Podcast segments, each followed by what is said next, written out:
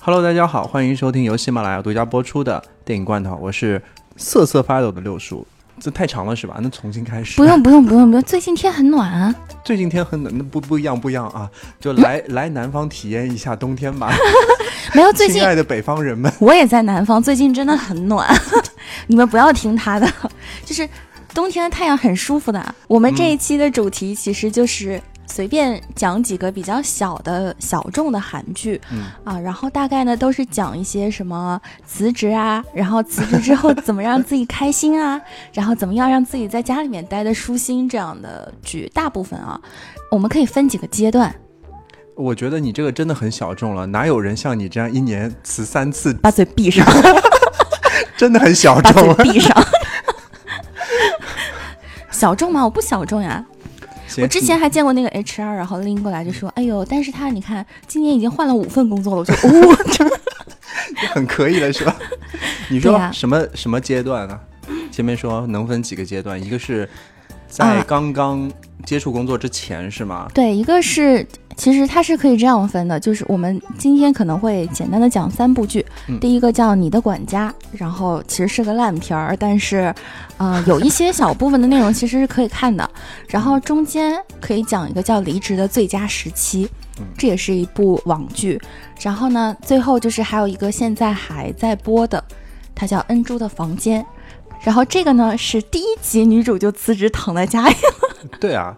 然后可以看到她后面在寻找自己真心喜欢做的事情这个样子。那这3部剧我可以说总结下来就和我们的电台是一样的，就是食之无味，弃之可惜。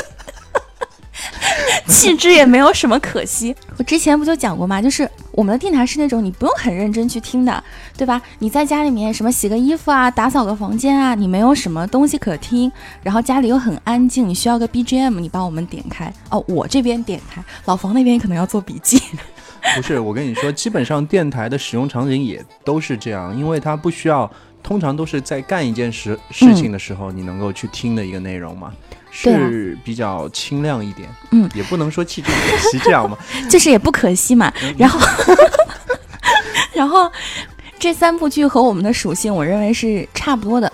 就是你没有必要说多用心的去看，然后但是可以这样一直放着，可以有一些生活的气息，然后通过他们的对话什么的，会有一些小小的想法。然后可能你会稍微从这个剧里面感受到一点小小的开心和小小的不开心啊。就是我是觉得你看这3部剧的时候，可能是有那种我在干一件事情，然后我能听一个 BGM， 因为你听得懂韩文啊，大姐。哦，我在看这个剧的时候，我还得看那么下面那个字幕，你知道吗？根本到不了这个状态。但是我觉得有一点你说的比较正确，就是这3部剧给我的感觉就是和以往的那种剧的剧情方面都不太一样，它可能比较松散，好像看的都是片段。就第一个我看的是什么？就是那个辞职的那个叫《离职的最佳时期》啊，对，那部剧给我的感觉就很像新事项，它有一个故事，对，每个人不同的人不同的故事，不同的阶段，然后还有另2部剧就更加碎片化了。就很像说我们一篇很热的网文突然被改成了一部可以串联起来的故事这样的一个做法，对，就很有趣，但是也是比较新潮，然后感觉针对的客群是不太相同的。对，因为3部你刚刚也讲了吧，就是它3部电视剧其实都是漫改，然后都是一些年轻的网络作家，然后去针对年轻人，就是包括就有点像我们之前很喜欢很多影视作品喜欢在网文上面找 IP， 然后来进行改编这样的，但是呢，其实因为我们还是比较迷信于什么大制作，然后这种古装玄幻这个样子的东西，然后但是人家已经聚焦到了那种生活上的小细节，其实这一点和日剧特别像，因为有很多这种治愈系的日剧其实是走这种路线的，然后还有一些日影，像什么面包和汤的好天气啊，什么这个样子的东西啊。然后我们按照时间顺序来讲，可以先说《你的管家》，这其实是一部非常糟糕的韩剧。是吗？这里面还有5毛特效，就是还有 CG 特效在里面，比如说一个什么一个刷子啊，一个抹布，一个帽子啊，对，互相在说一些话之类的。因为它的切入点其实就是说这个男主，然后是一个会像就是变魔法一样能够把你们家变得很干净很整洁这样的一个管家的这样一个职业的人啊，然后呢就可能是为了给他的身世添一点什么神秘的色彩，然后他住在一个酒吧的楼上，然后酒吧老板可能跟他是旧相识这个样子的。然后我们的女主呢，她是一个在广告公司去实习的人呢，她这个就很苦逼了，你说你到哪实习不好，为什么要去广告公司实习？然后呢他呢是因为继承了他爸爸的一个像遗产一样的，所以有一个很大的独栋的一个房子，然后但是这个小姑娘她就特别邋遢啊。我们这个里面其实有蛮多那个女主都是很邋遢这种类型，就是房间里面东西都堆得跟山一样高，然后会在一堆衣服当中去找一件凑合能穿的，然后家里面没有任何能下脚的地方，就是我第一脚好不容易找到了一个空隙，我在迈第二脚的时候绝壁会扯淡的那种，就是可能要跨2米你知道。然后就是然后慢慢的就是各个的主角之间会有一些人物关系的交集嘛，比如女主有一些之前的一些朋友，然后其中有一个人就是有一个女生，她好像就是公司然后被其他的法人骗了钱，卷了钱跑了，然后她就默默的在那个帮东大门那些卖珠宝的人，然后去串一些珠宝啊什么乱七八糟的，就是在家做一些手工的小私活。然后还有一个小姑娘呢自己在运营一个美甲店，然后还有另外的一个小姑娘呢是在东大门自己本身在就像练摊儿一样在摆摊儿的，这样的4个女生。然后其实通过她们的整个生活的一个状态，你能够感受到就是生活有很艰辛这种事情。因为其实啊有很多，我之前也看到过，就是很多老一辈家里面家长会说现在的年轻人就是你们上班你们又不风吹又不日晒对吧，然后又不用去劳作，然后呢又不用挨饿肚子，然后怎么样，其实你们现在已经很好了啊，你们上班到底有什么可累的，你们就坐在电脑前面，你们就坐在这个办公室对吧，其实真的很累。也可以就是把某些片段然后去安利，就去剪下来或者什么的去给别人看啊什么，我觉得都能够达到一定的效果，就是小朋友真的都很辛苦。然后还有一点就是我们广告公司经常会看到的，其实有很多实习生啊什么小朋友，他进来的时候个人的能力就已经非常非常的强了。然后这个里面呢就是因为这个女主她看到了男生，就是这个男主有这样的一个功力，魔法一样的功力，然后看到他怎么样去收拾这个房间，然后突然呢就是他们有一个客户啊，就是卖清洁用品的，就很像什么戴森吸尘器啊苏泊尔吸尘器啊这种东西的，然后他呢就去提了一次案，意思就是在他们的有点像病毒视频那种感觉的 viral video 那种东西上面，他做了一个提案，就是说传统当中我们提到清洁打扫这种东西大部分都是家里面的妈妈在做这件事情，但是呢为了体现我们这个产品的专业度然后还有一些新鲜感，所以他决定启用这个很牛逼的，就是在主妇范围之内他是很火的这样一个料理家事的一个人，然后可以让他实地的去拍几间就是很糟糕的房间，然后用他们的产品去进行一个整理，然后再一是能够达到一些品牌宣传的目的，然后又能够看到它所有东西的实用性，然后最后呢又能刷一波好感这样的一个小campaign啊，然后呢最后做得很成功呢，但是它也没有就是那样什么没有被转正啊，就是因为有一个空降兵然后占了他的位置。然后包括他公司里面有一些其他的纷争，就其实我们也知道做项目的时候并不是谁的东西好谁就能做得上嘛，它是有很多其他的一些东西啊，然后去一些干扰的因素什么的在。然后这个里面他其实主要想讲的就是说首先每一个女孩子她遇到的一些什么各种各样的问题，然后虽然打扫房间这件事情不能带给你长期的一个解决问题的一个方案，或者是说它不能瞬间去理清你的思路，但是它能够带给你一瞬间的那种愉悦的感觉啊，对，其实是对你当下就是那种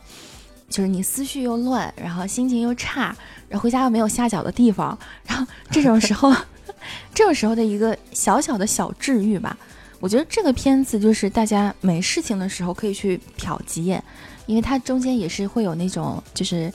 爱情的桥段啊，然后各种各样其他的桥段，我觉得都很无聊。反安利还行。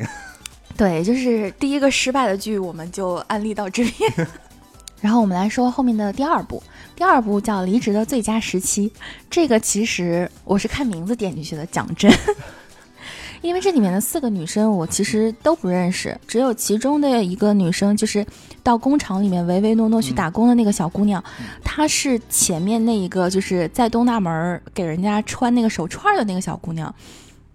然后能看出来她演技真算是有点演技的人。她在前面那个剧里面的嚣张跋扈不讲理呀，然后还有那种有一点想保持自己什么傲慢的那种态度，和到现在这个剧里面唯唯诺诺那个样子完全是不一样的。我如果要是不是因为我对女生不脸盲，我可能认不出来是同一个人。这个剧的话，前面几个人设的话，可能我会觉得和上海的情况并不是非常一样，但是我因为我不知道在90后现在在面对这些工作的时候，会不会觉得跟他们有更多共鸣的地方确实是稍微有那么一丢丢不一样的。因为其实首尔听起来好像曾经是怎么样的亚洲四小龙不啦不啦不啦的，但其实它整个的工资水平，然后还有消费水平，包括大家的资产的总水平，其实是应该是不如上海的，我的感觉啊。然后所以说呢，这个时候就是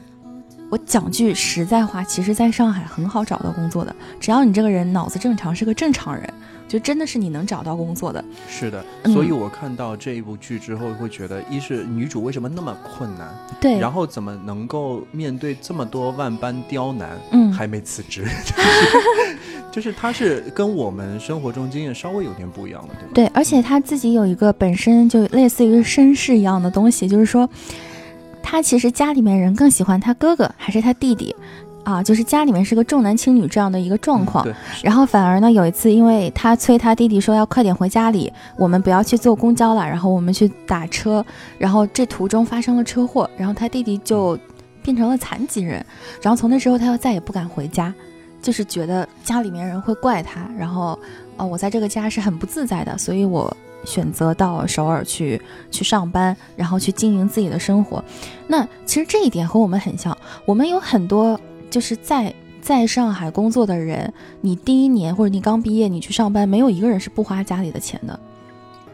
在他这种情况下，就是我又拿不到家里面的资助，然后我还要在那叫什么首都城市生存下去，他肯定会把工作这件事情看得要比我们其他的人要重对吧。然后再加上他这个性格，就是刚开始就是那种他就一直低着头，然后再弄自己的指甲，然后也不完全不敢看人，就是和他自己以前的经历是有关系的嘛。就是其实如果我要是一个面试官，因为我有的时候也会被安排说，哎，我帮你招几个小朋友，然后你去面一下。如果我看到这样的人，我也会不敢招的，就觉得首先你没有办法去跟别人沟通，然后呢，我也看不到你身上有什么样的技能点，那我为什么要招你这个人，对吧？就是其实从一个很短暂的过程当中，你要是短暂的面试过程当中，你以这样的一个形象，或者是你以这样的一个表达的方式，想要去获得面试官的信任，其实是不大可能的。对，那我也应该已经面试过超过200个人了，对不对？对，就是如果你遇到一个就这样，他又你要哄着他说话那种感觉的人的话，你会觉得对他托付感很差，你不觉得你会交给他一些什么值得信任的事情可以去干。那反倒是有一些比较，我觉得我面试下来会比较喜欢的是那种比较直的，然后性格比较开朗一点，或者说他只要能想说什么就说什么，而不要太做作的去背一些网上的攻略，然后看到他的一些作品是有一些灵性的，他可以没有那么多的工作经验，这些都没有关系的，因为在广告行业里面，就工作经验是可能最不需要的一个东西。然后呢他愿意跟你沟通，你会觉得以后可以和他做一个工作伙伴，嗯，大概就是这些点。但是这个女生的确是像你所说的都不具备对，就是这样的，对的，嗯，然后所以说他也很注重转正这件事情，对，因为其实所有的包括韩国人啊，然后或者是我们这边很多人，其实他都很在意这个几险一金这个事情。那可能是北上广这种地区就是5险1金，然后有很多二三线城市是3险1金这个样子的啊。然后他呢就是想说大家所有人都觉得我不行，那我就一定要坚持，就是跟自己憋着这股劲儿，你知道吗？嗯。然后这个电视剧我最喜欢他的一点就是他真的是毫无保，他可能也没有想到过会有很多外国人会去看他这个剧，他是毫无保留的把整个韩国的这个民族的劣根性分摊在了每一个人身上，嗯，然后让他们全都能展现得出来，嗯，就蛮好的，就这一点上他其实是蛮好的。然后就包括就是他后来遇到了一个市长嘛，就也算是他的那种直属上司，就是一个嫁不出去的老女人。然后我这么讲虽然不太好啊，但是他表达出来的就是这种意思，就每天把所有的活都堆给小朋友干，然后有功劳呢就自己去抢，然后而且脾气特别大，感觉常年都在更年期。就是这小姑娘她本来胆儿就小嘛，她说我要是我第一天入职我什么都不知道，然后就唯唯诺诺在旁边问啊，那这个东西我要发给谁，或者我要联络给谁这样。然后那个女的就会突然大发雷霆，这点东西你都不懂吗？你来上什么班啊？怎么样？然后就如果是我的话，我可能就掏枪了掏枪还行对，然后一路都能看到这个女生就很隐忍的这样的一个性格，她就是为了说我要转正，我要获得一张名片，这可能是她上班最大的一个，就是支撑她去上班的一个心吧。然后跟她就是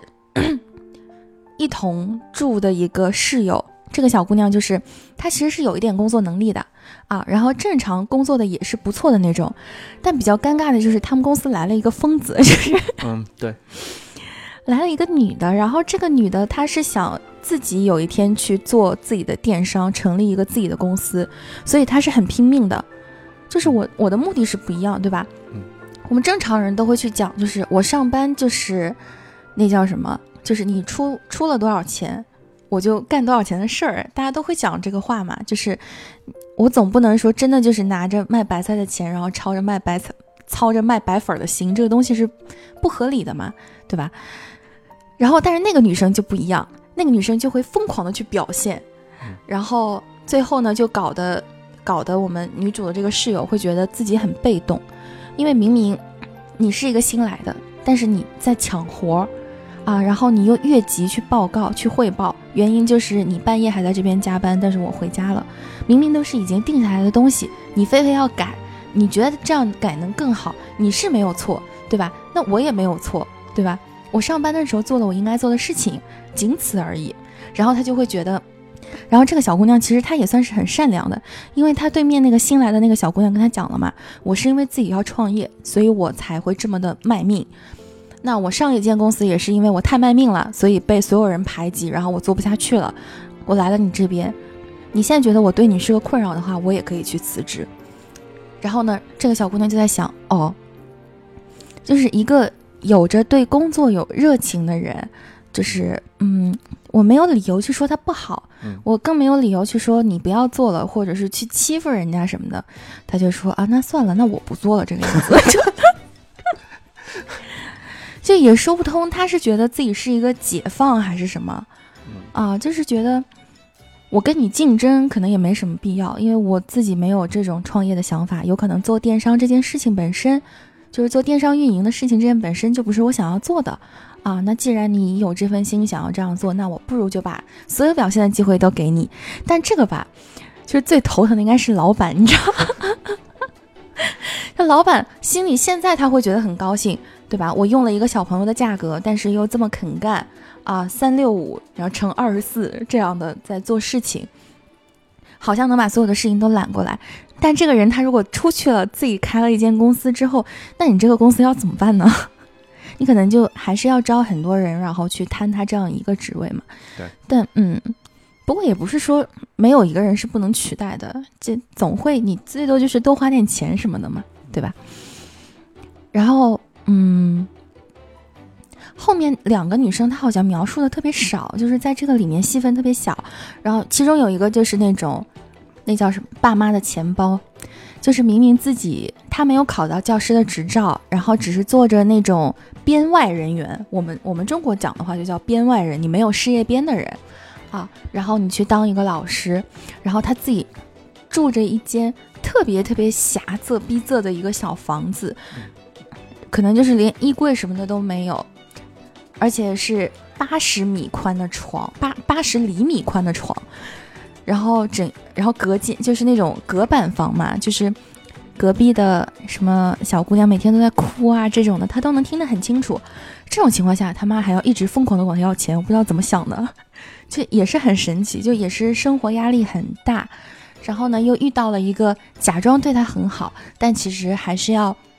回去和家里安排的人结婚的这样的一个男朋友，给了他一场空欢喜，对吧？然后呢，学校呢又觉得，你之前是来代替一个休产假的女老师，那这个学期过去了啊，休产假人也回来了，我们就不需要你了。那到底他是应该何去何从？就是这四个人其实性格都很不同嘛，大家也会互相不理解，然后互相去觉得。你没有什么痛苦的，对吧？你看你说出来蛮好听，你是个老师，对吧？你是个设计师，对吧？然后你是一个怎样怎样的，就是听起来大家在不了解背后的情况的时候，都觉得对方过得很好。这可能也是我们现在的一个点吧，就是我不讲，我每天都遇到这么多傻逼的事情，别人就觉得你这个直词的就是没有道理，对吧？这里面还说了，还有一个人，其实还有一个是烘焙师嘛，是一个蛋糕师傅。他好像就属于那种，介于他们那种中间的。我也挺努力的，然后遇到了困难，我一开始是反抗的，之后我也能咬牙往下走的那种。对，就是会妥协和屈服于某种小势力的那种。啊，对啊。然后还有一点就是这个做面包的师傅，这个女生给她的一个人设是，她是喜欢女生的这样的一个设定嘛？好像最近我感觉这是一种政治正确，你知道吗？韩国有吗？因为我在这个剧的时候也是看到，比如说两个女生一起在宿舍里面比较亲密的那种感觉，但我觉得韩国还是会相对比较传统嘛。她是很传统，但是这个女生。就是这个面包师傅他是蛮直接的，就是我就喜欢新来的这个我带的这个小徒弟这个小姑娘，然后我也想要去试图跟她讲我喜欢她啊，但是呢就是在我试图讲这件事情之前，他可能有点感受到了，然后呢那个他带的那个小徒弟就带了一个男生，然后过来试探，就说我想看一看我师傅到底是不是这个意思，他到底是不是喜欢女生，就是会有一种试探啊，然后胆小又不敢讲啊，然后又就是顾及很多东西，然后最后这件事情他其实也就是放在心里也就算了这样的，我觉得这种是一个试探吧啊。然后其实韩国包括电影啊什么的，它其实有蛮多这样的电影和剧的，然后可能就是你想要从众多这种素材当中想要突出重围的话，好像真的是需要一点不一样的东西在，包括美剧什么的，很多它都是这样的。然后就是我前面会在想，为什么最近这么日常的东西会还挺多的，是不是因为要照顾到它的受众，因为它是网剧嘛，它的受众会变得越来越年轻，然后那个年轻的受众他喜欢的就是一些 ACG 的文化，类似于像游戏啊，类似于像漫画，有声漫画这样的东西，或者说他们会面临的一些困惑和焦虑，就是他们始终要走上社会去工作，会不会是因为这些原因才会有最近的这些剧会有这样的走向？那还有一个没说嘛，那要不然先把后面一个说了，我们再看看。好啊，后面一个其实很简单，它就是有点像是那种我们经常能够在豆瓣或者是知乎上面刷到的，就是多少元改造出租屋，然后能把出租屋超级改造王之类的，哎，对，能把出租屋改得有多温馨多好这样的。然后而且这个女主我还蛮喜欢的，她是1988当中宝拉的姐姐啊，然后终于演了一次女主啊，然后演的也蛮好的。她就是我刚刚讲的，就是人家第一集就回家躺着了，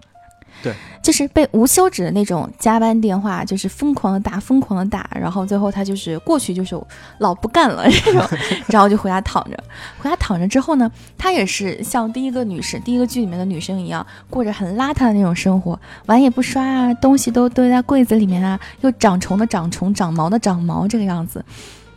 然后直到他一个很好的一个朋友，像是发小一样的存在，他是做装修的，然后他们家会不断的遇到一点小问题，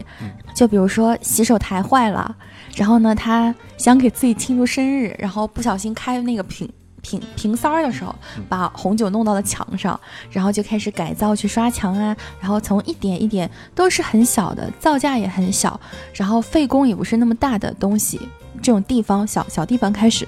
然后慢慢的去改造自己生存的环境和自己生活的一个环境。他最开始只能讲他是生存，但是经过一点一点的改造，已经觉得哎，好像是有一点生活的气息这样的啊。然后而且他也在用同样的事情去感染其他的人，就比如说他会把自己我去改造了这个洗手池，他会把这个过程然后发到自己的比如说 Instagram 啊或者是什么这种社交账号上面，然后会有人在下面评论，就是啊，原来我做不了这个东西是因为我缺了什么，或者是我什么东西一直在出问题是因为什么地方打结了这样。然后后面呢，就是他也在帮其他的人去做这样的房屋改造的这样的一个事情，然后直到因为他现在播到第6集嘛，看的时候就是他在家里面已经开始去做一些小手工，因为他其实之前也是一个类似于设计师一样的行业啊，然后就是挑东西眼光倒是蛮好的，然后经常会挑到一些很独特的一些小配件。那做这种东西，找东西时间久了，其实你是想我心里有一个想法，我要把它做出来嘛。然后他就也在做一些什么自己的小饰品啊什么的。然后他家里人的一些转变也是存在的，就是他刚开始辞职的时候，家里人都说哎，你什么时候去工作啊，你什么时候去找下一份工作啊。然后他其实也找了的，只是突然可能他那个整个部门都取消了，这个 offer 就无效了。然后他要开始日复一日的躺着，然后接点小私活啊，然后就是捣鼓捣鼓自己喜欢的东西啊。家里人也从那种我完全不理解你天天躺在家里面做些什么，然后直到第6集的时候，他爸爸过来看他，就是哎，那个你妈总说你房间像猪窝一样，说哎，我一看你就生活的蛮好的嘛，对吧，把自己照顾的也很好。然后呢，听说就是他还在给这种对生活失去信心的人，然后带来新的一些能够转变或者是治愈的小契机，这样的其实都是一些比较好的点啊。然后也慢慢的能够理解他现在在做什么，他其实是啊，女儿其实是在想要找他真正想要做和喜欢做的事情这样的。所以我觉得按照一个年龄排位的话，可能这3部剧是这个样子，就是你有可能先是按照你的管家这样，那个小姑娘刚开始很有工作的热情然后到了离职的最佳时期这边，你会发现哎，好遇到的傻逼很多嘛这活不能干了，然后好下一部剧就是那个你离职第一天在家躺着但不是那种就是又懒又宅的这种躺，而是真的去找一些能够给你生活带来快乐的东西。慢慢你会发现什么东西才是真的去适合你的，有可能会找到你更喜欢的工作呀，更想发展的方向啊什么的。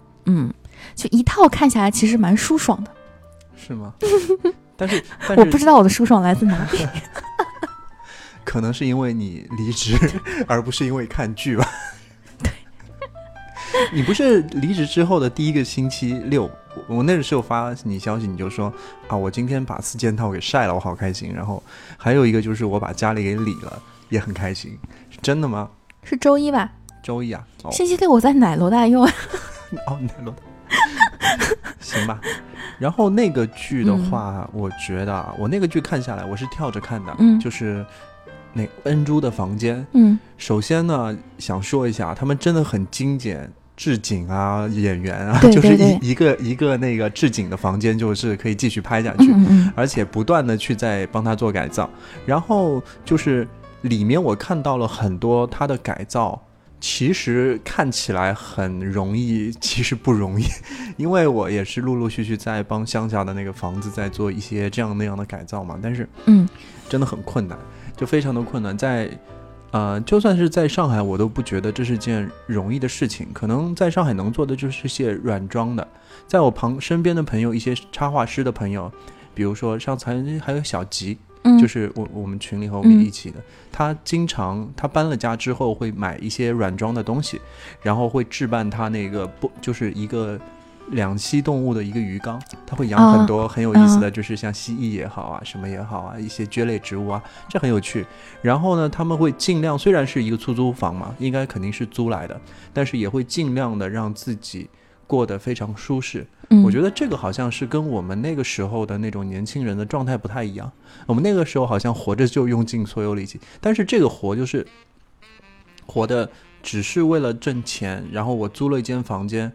是因为它够便宜，那我把它租下来了，然后我也不会煞费苦心的去改。对，但是现在很多的90后，我身边的那些人可能工作有个3-4年，有一定经济的基础之后的，他们还是会租下来的房间都会好好去改造，特别是广告行的，对的特别多。因为哎呀，怎么讲呢，其实如果你加班不是很严重的话，你在家里面的时间其实也算是久，就是说久不久，说不久也不久的那种。然后你长期就是会感受到你在家里面的不便，或者是只要一躺下看到天花板我就很糟心，其实很难过的。因为你上班已经那么难过了，然后你回家还这么难过，其实如果按照它治愈的这个成本来算的话，我觉得还好。还好。像我是那种，因为我瞎嘛像我是那种就是对生活没有什么要求的人，就是你这个晾衣架我睡觉的时候，你就算放到我后背下面我也能睡，就是我就是枕着一剪刀我也能睡，就是我完全没有这方面的困扰。所以我到底在推荐什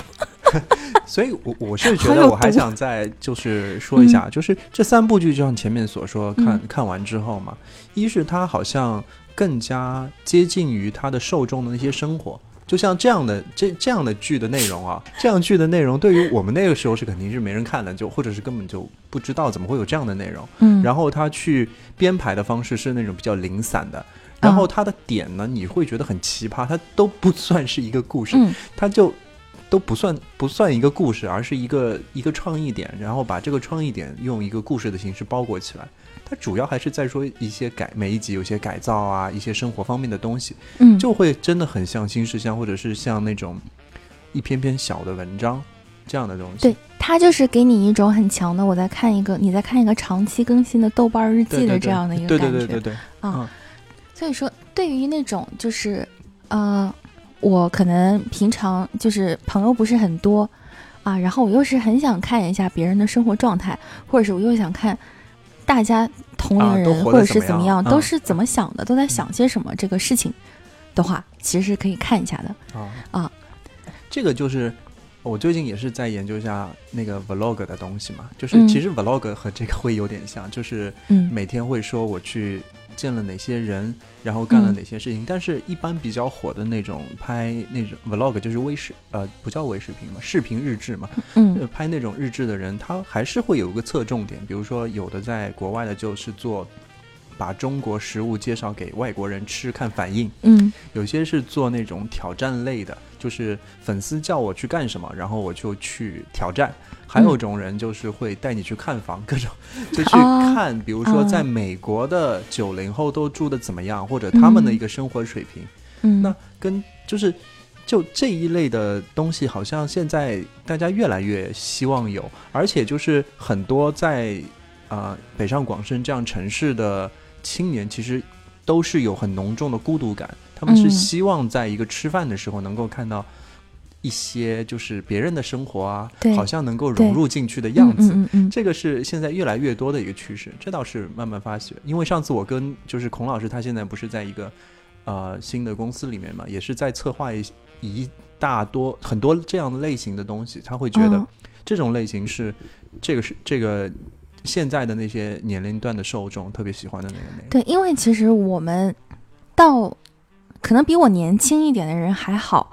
但是以我现在这种年龄的人来讲，你如果去给我看一些什么大喜大悲大制作大怎样怎样的，然后或者是像我之前一直在吐槽那种，就是那种全他妈是冲突的剧，我肯定会杀人的，你知道吗？就谁推荐给我这种，就是来来，你站过来，站过来，你站那别动，就是你看我一枪能不能崩死你这种的。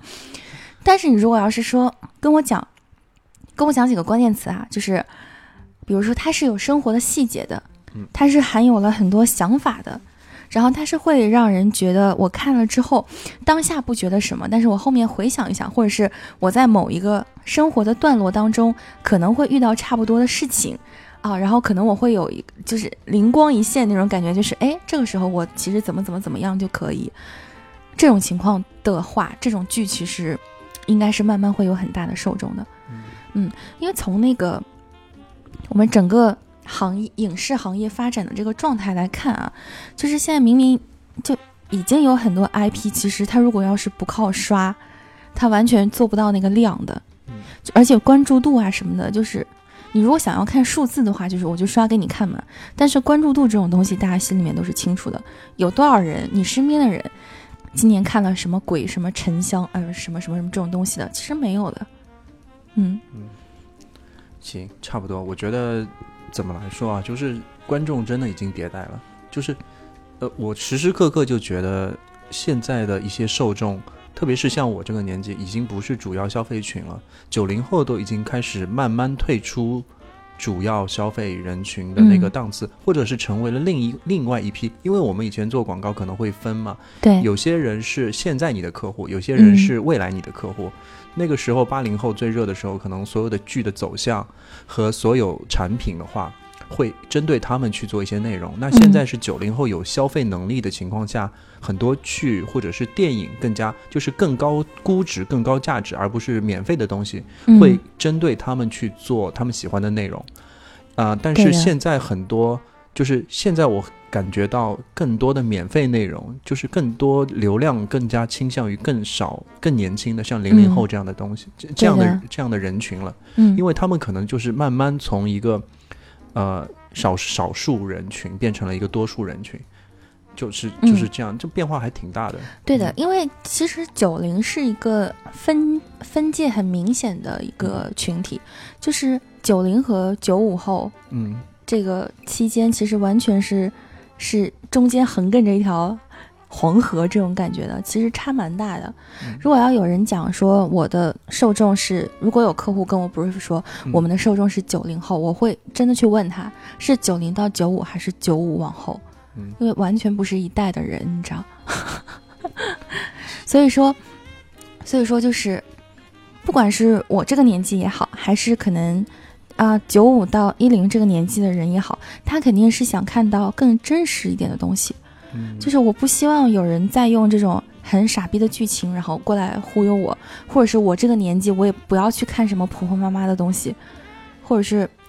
我对很多你所谓的这个东西有多酷怎么样的，但我自己有自己的理解。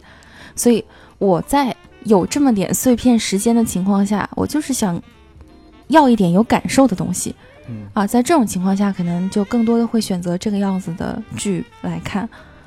我觉得后面就希望我们也可以慢慢的去出一些类似于什么小清新啊，又治愈啊，或者是针对生活细节啊什么这个样子东西的这种剧。然后还有一点就是，虽然刚刚讲完听起来好像每一个人都很衰的样子，就是都是就是受尽了生活的折磨，然后不拉不拉这个样子的，好在硬强撑着，但其实吧。这些剧呢又和我们很多很坏的公众号它是不太一样的，它不会贩卖给你焦虑，它不会让你觉得生活真的就是这种我被所有人落在了后面，或者是所有东西都在赶超我，然后什么90后要老了，90后要秃了，你怎么不说我们死了呢？这真的你没有必要把这么多的焦虑去塞给我们，然后再去转化成怎么样的。因为我觉得我这个群体现在已经是很理智的消费群体了，我不会因为你随便推给我一个什么东西我就去买，产生这种消费的冲动，我没有的。因为我也没有你这种需求，就是你自己想的这种需求也是假的，然后呢你给我灌的这些危机也是假的，我自己都知道假都他妈是假的。然后你现在跟我讲啊，我有一个东西然后能够能够解决你的这些焦虑啊什么的，我肯定就会说我可去你妈的吧这种。大姐，那是你好吗？我觉得你可能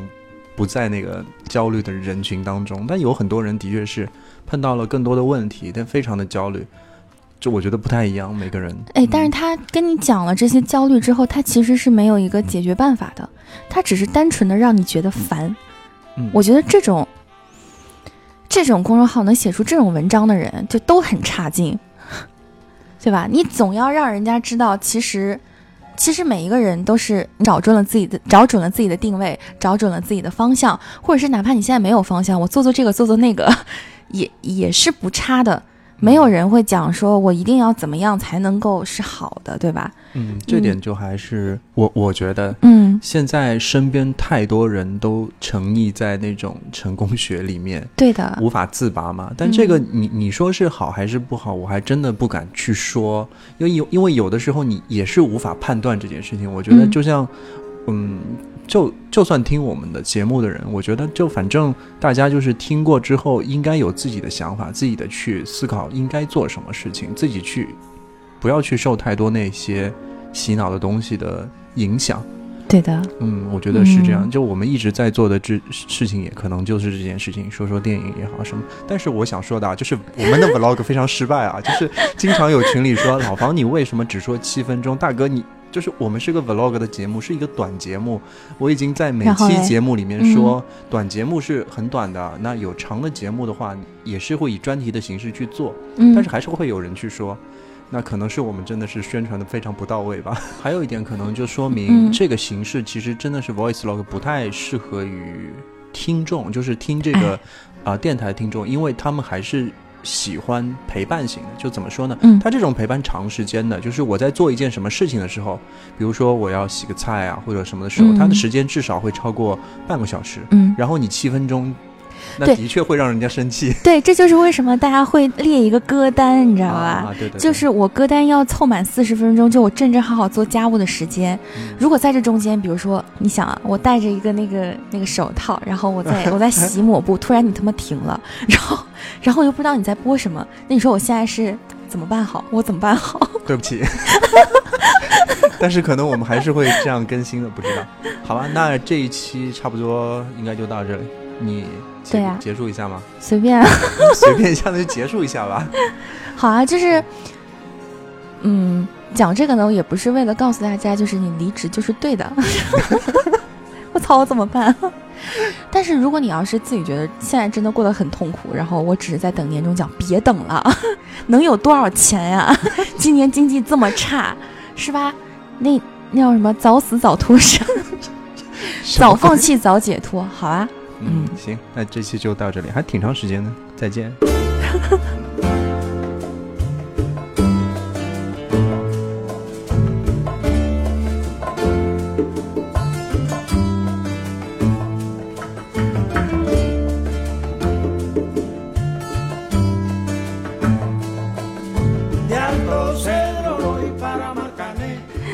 那我们今天聊什么？哎，先说说你今天喝的我们酿的这个苦酒怎么样？这个我蛮喜欢的，我觉得这个比上一次那个好喝。哎，上次是小麦，然后这次是那个世涛。就上次酿的小麦皮，因为就是比较浑浊嘛，你觉得加了药片对吧？对对对，而且它上一次那个其实也是苦的，但是它是最后会粘在上牙膛的苦，你知道？对，那个是因为没有过滤好，所以那个渣就很难受，就是死去的酵母。这次就还是消炎药嘛。为什么不承认你下了药呢？这个酒就是我一直叫它是比人生还苦的酒。那天跟孔老师一起在酒吧喝酒的时候，我也带了2瓶给他喝了之后觉得还是人生更苦一点。哎，那我们这一期节目就主要其实是送给孔老师的，希望他听了我们的节目之后能够那叫什么重新走上他人生正确的道路，就不要去上班。什么鬼呢？人家还想起飞呢。真的是。Cuando Juanita y Chan Chan en el mar servían arena, como sacudía el jibe, a Chan Chan le daba pena. 哎，我看到上次那个孔老师给我留言说，他给你在哪里留言？在那个电台下面留言，他说什么叫撑了撑死，人家是旱的旱死，涝的涝死。所以就好像我每次想用这个话的时候，然后又想不起来，然后后面我想起来的时候，然后结果就被别人抢了先。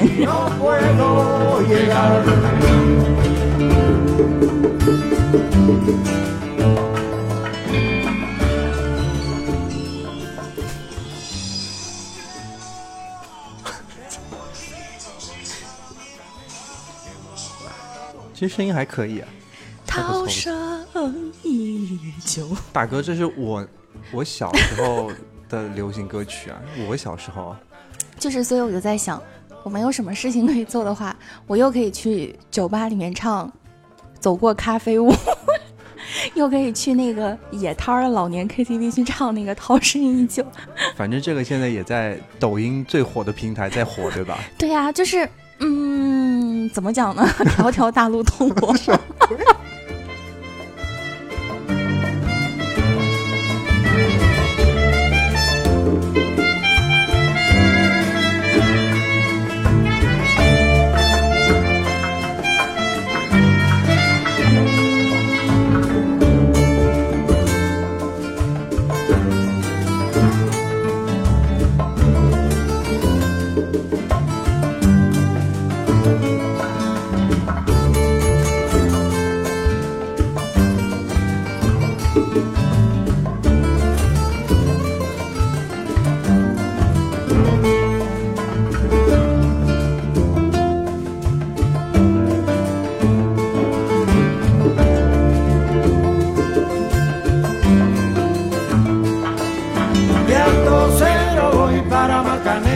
Llego a